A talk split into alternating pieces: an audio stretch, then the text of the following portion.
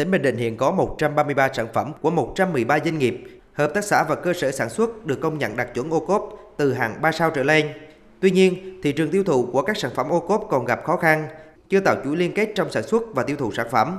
Tại hội nghị, các ý kiến cho rằng việc quảng bá, kết nối sản phẩm ô cốp gắn với phát triển du lịch là hướng đi cần thiết và quan trọng. Qua đó, vừa góp phần đa dạng hóa các loại hình du lịch, vừa phát triển kinh tế, quảng bá sản phẩm địa phương và mang lại nhiều trải nghiệm hấp dẫn cho du khách. Ông Trần Văn Thanh, Giám đốc Sở Du lịch tỉnh Bình Định cho biết, trước hết cần tập trung gắn kết doanh nghiệp làm du lịch với các doanh nghiệp, cơ sở sản xuất sản phẩm ô cốp để đưa những sản phẩm này đến khách du lịch. Giới thiệu cái sản phẩm ờ, ô cốt của Bình Định mục đích là phải gắn với du lịch là chúng tôi tạo những cái tour tuyến để đưa du khách đến tham quan các cái cơ sở sản xuất sản phẩm ô cốt để từ đó giới thiệu sản phẩm ô cốt của Bình Định đến với du khách trong và ngoài nước và giúp bà con là tiêu thụ cái sản phẩm.